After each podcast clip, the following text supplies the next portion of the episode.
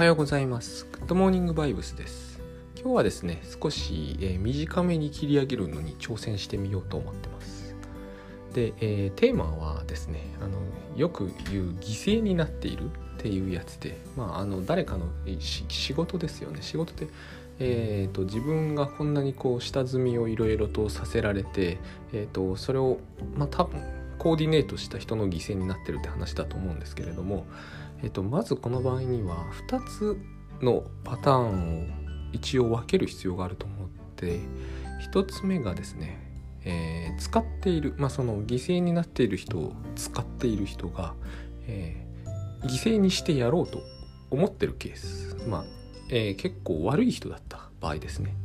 この場合は、えーと、搾取しようという意図がはっきりとあるみたいな感じで、もしこいつを安く使えるならとことん安く使おうということと、絶対に表に出させないようにしようと、えー、この場合はですね、この使っている人が明らかにああの悪い悪いというか、えー、っとうーん意図があるので行動がおかしいですよね。あの変な行動になっているってやつです。グッドバイブスでいうところの変な行動になっている人というのは、まあ、強い恐れと不安を抱いて、あ多分あれですね、お金か時間が、あるいはその両方を失うのが恐ろしいとか、そういうやつだと思うんですけども、まあ、それと分かると思うんですよね。だからこの場合はですね、えー、犠牲になっている人がもしやることがあるとすると、まずこの人の恐れと不安を取り除くという話に な, なっていくという意味で、その非常になんていうのかな、犠牲になっているんだけどなっている可能性はあるんだけど、えー、最初に多分想定しているイメージとはちょっと違うと思うんですね。でもう一つが悪意が全然ないケース、意図的に搾取しているわけでは全くないケース。このふたつはですね、最初から分けておく、分けて考える必要があると思うんですよ。で、私が考えるに後者が圧倒的に多いと思うんですね。えっと、意図は別にないんだけど、うん、その人の多分使い方に問題があるのかな、まあ、でも悪意はないと。で、えー、犠牲になってると感じる方はとにかくこ う, うまくすごいいっぱい使われてるんだけど報われないとか、そういう感じかなと思うんですね。で、えー、例えばですけども、ウェブページを作るということで、えー、作ろうとした発起人が使う側ですね。で、これをやればうまくいくと、みんな最初そう思ったんだけど、実際には ピーブイ も伸びないし、お金にも全然なんないしと、普通にどこにでもそこら中にあることだと思うんですが、作ってる方はすごい一生懸命あっちのあっちこっちのウェブサイトのこう構築をしてるんだけど、一向に報われてないと、こういう感じですね。ただこの場合、犠牲になってると仮にしてもですね、えー、犠牲にしようという意図が働いてないので、えーあくまでも気持ちの問題だと思うんですね。で、この場合はですね、えーと、話し合うべきだと思います。つまり、うん、相手に悪意はないのだから、問題なのはその方針だったり、えーと、あるいはこう労働負担の分配だったりが問題なのだから、えー、労使っていうのはこの場合妥当じゃないかもしれませんけれども、まあ、要するにここの意識、意思疎通を図るってやつですよね。倉園さんに言うと言わせれば、この辺に一つ意識っていうのが出てくるんだけど、要するにここが一致していれば、どっちかがこう失い、まあ、多分時間を失ってどっちかがそれを得るというデメリットの不一致が起こらないようにしなきゃいけないということがあると思うんです。だからここでえっと意識を統一すると、そうするとですね、多分あの犠牲になってる感というものが発生しなくなるだろうと。だから、えーと、使う側に最初から悪意があった場合はもう基本論外に近いので、それはそこをまず何とかするっていうことと、もしなかった場合はなかった場合の方が結局大変なんですよね。ないんだから、悪意はあの犠牲になってる感というのは一方的につあの一種の被害妄想っていうことになりますので、まあ、それはでも、えー、たとえそうだとしてもですね、あその気持ちには問題があるわけですから、えー、何とかすると。基本はこのふたつのパターンのどっちかだと思うんですね。でで、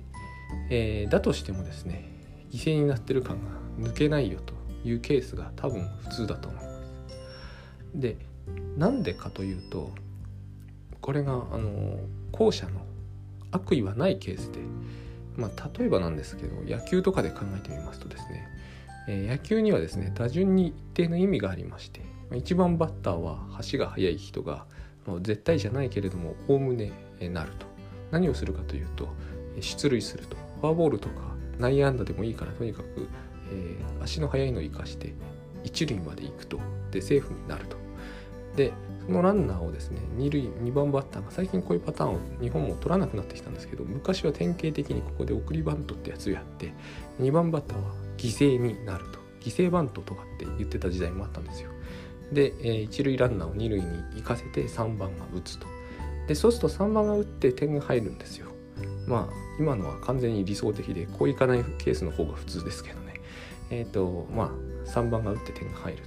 と。で、にばんの人がですね、これに対して、これは不公平ではないかと。これをずっとやってるとですね、えー、さんばんばっかりヒーローインタビューって試合が終わった後、特にあのホームでやった場合、自分の、えー、と地元の球団でやった場合、球場でやった場合あるんですけど、あいつはヒーローになりやすいけど、この俺の打順だとですね、犠牲になりやすいと。こういうことの、えー、と仕事版が、まあいやプロ野球も仕事ですけど、えー、と犠牲になってる感かなというふうに思うんです。で、監督に、えー、悪意があるかというと、まあ、全くないんですよね。監督が、えー、とにばんのやつは犠牲になってもらおう、それもそうすると、えー、気持ちがすっきりするとかは全然ないはずで、さんばんに悪意があったかというと、これも絶対ないんですよね。さんばんは、えー、とまずこのシチュエーションを自分で作り出せるわけではないんですよね。発生したシチュエーションに対して打つことしかできないので、原則的に、えー、にばんが犠牲になるということを意図することは決してできない。そもそもバントをさせるというのは、普通はベンチの命令であって、さんばんの命令とかじゃないんで、あのさんばん打者が同時に監督もやってれば別なんですけど、そういうケースもこの世に全くなかったわけじゃないんですが、まあすごいレアだとしましょう。すごいレアなんで、実際そうすると残っている可能性としては、にばんの犠牲バントが気に入らない、自分がやったバントね、まあ、これもベンチの指示における命令だとすると気に入らない。でもあの最近はそういうことを言う選手はすごい減ってるっていうか、ほぼいないぐらいなんで、いいの分かんないけどね。まあでもそういう話はあまり聞かないんですけど、昔は本当にそういう不平が世の中にはあったんですよね。だからそういう気持ちって起こるんですよね。あの自分がヒーローのお膳立てをさせられているかも。で、このケースは厳密に言うと犠牲という言葉には似つかわしくないような気がするんです。うんとなんでかっていうと、全然犠牲そのもので犠牲バントとかって言うんですけど、それは要するに野球のルールで殺される、アウトになるからであって、実際にはその人死んだり、えー、と痛い思いをしてるわけじゃないんで、すごく犠牲感には遠いなと思います思いますけれども、まあ、この状態が一番犠牲になってる感で訴えられている話なのではないかと思っていて、で実際にはこれは犠牲にはなってないんですけれども、この犠牲になってる感の問題っていうのは、えー、と結局短く終わりそうにないので、あのもしかすると分けるかもしれませんけど、この話は、えー、巡り合わせというもんことについて、えー、全知全能であるという変な変なと言いますか、実にユニークな、えー、考え方と、すごくすごくでもないけど、でもまあかなりの親和性があるなと思います。なぜか犠牲になってる感を訴える人がしばしば占いをするんだよなというのが、前からちょっとこう妙に引っかかってスルーしてきたんですけれども、えー、監督はそれはいちばんにばんさんばんが今みたいな流れで試合運びをするとすごい有利になるからいいんですけど、まずこういうことって普通にポンポン起こるわけじゃなくて、いちばん三振、にばん三振、さんばん三振だって多々あるわけですよ。要するにあのこういう状況は一つのかなり恵まれた想定であって、実際にはこういう想定ってあの最初からしておくしておけばそうなるっていうもんではないんですよね。つまり誰が送りバントをして誰がヒットを打つか完全に巡り合わせに左右されるんで、にばんバッターがヒーローインタビューに立つこともしょっちゅうあるわけですよ。で、えー、と巡り合わせって言葉を考えてみた時にはよくこう結婚とかもそうなんですけど、また占いってものが出てくるんですよね、ここに。あれは私は実は非常に苦手なものの一つだったんですけども、占いってやつはですね、なんでかっていうと、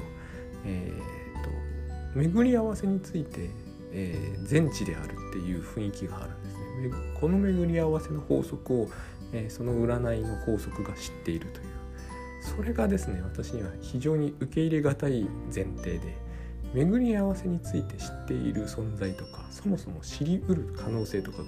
私の頭ではすごくこうありえないことで、もう絶対そういうことはないだろうと思うんです。世界について全知識を得てないと本来は無理なはずだと思うんですよね。人間だけを取り出して考えるといろんなものを無視することになっちゃうんで、台風とかね、あの地震とかもそうですね。で、巡り合わせっていうことを考えてみたときに、その犠牲者が出る。だって巡り合わせの中には、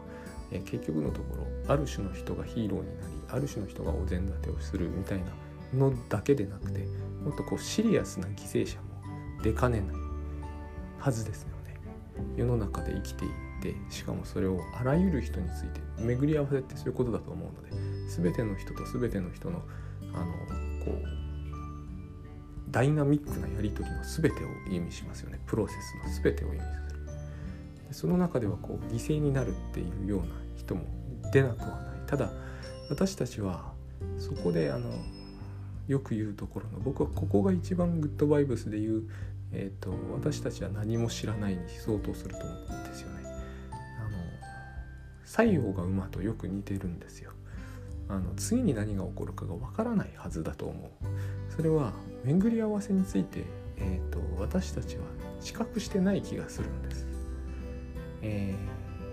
ー、物を見るとか物を聞くとかいうことはできますけれども、それは全部過去に起こったことしかできないんですよ。これはえー、と今目の前の出来事であってもですね、知覚というのは、知覚記憶って心理学では時々言う、脳科学でも言いますよね。知覚記憶っていうのは僕たちが目にしているものはすでに過去のものなんです。星空だと完璧なんですけどね、何万年前の光とかを見てるんで、見てるものっていうのは現在のものじゃないんですよね。少し前のもので、私たちの知覚って全部そうできていて、こうその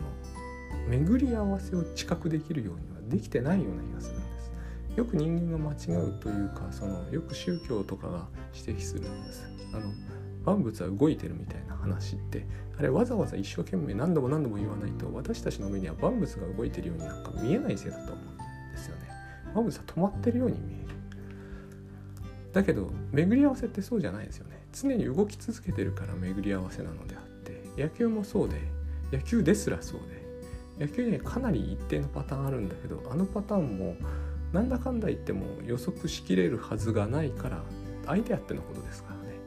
ああいうふうにこういちばんが打ってにばんが送ってさんばんが打ち返すみたいな、そういう戦略を一応立てるんだけど、それにすごいしょっちゅう失敗するから全く点が入らない試合とかがボロボロ出てくるわけじゃないですか。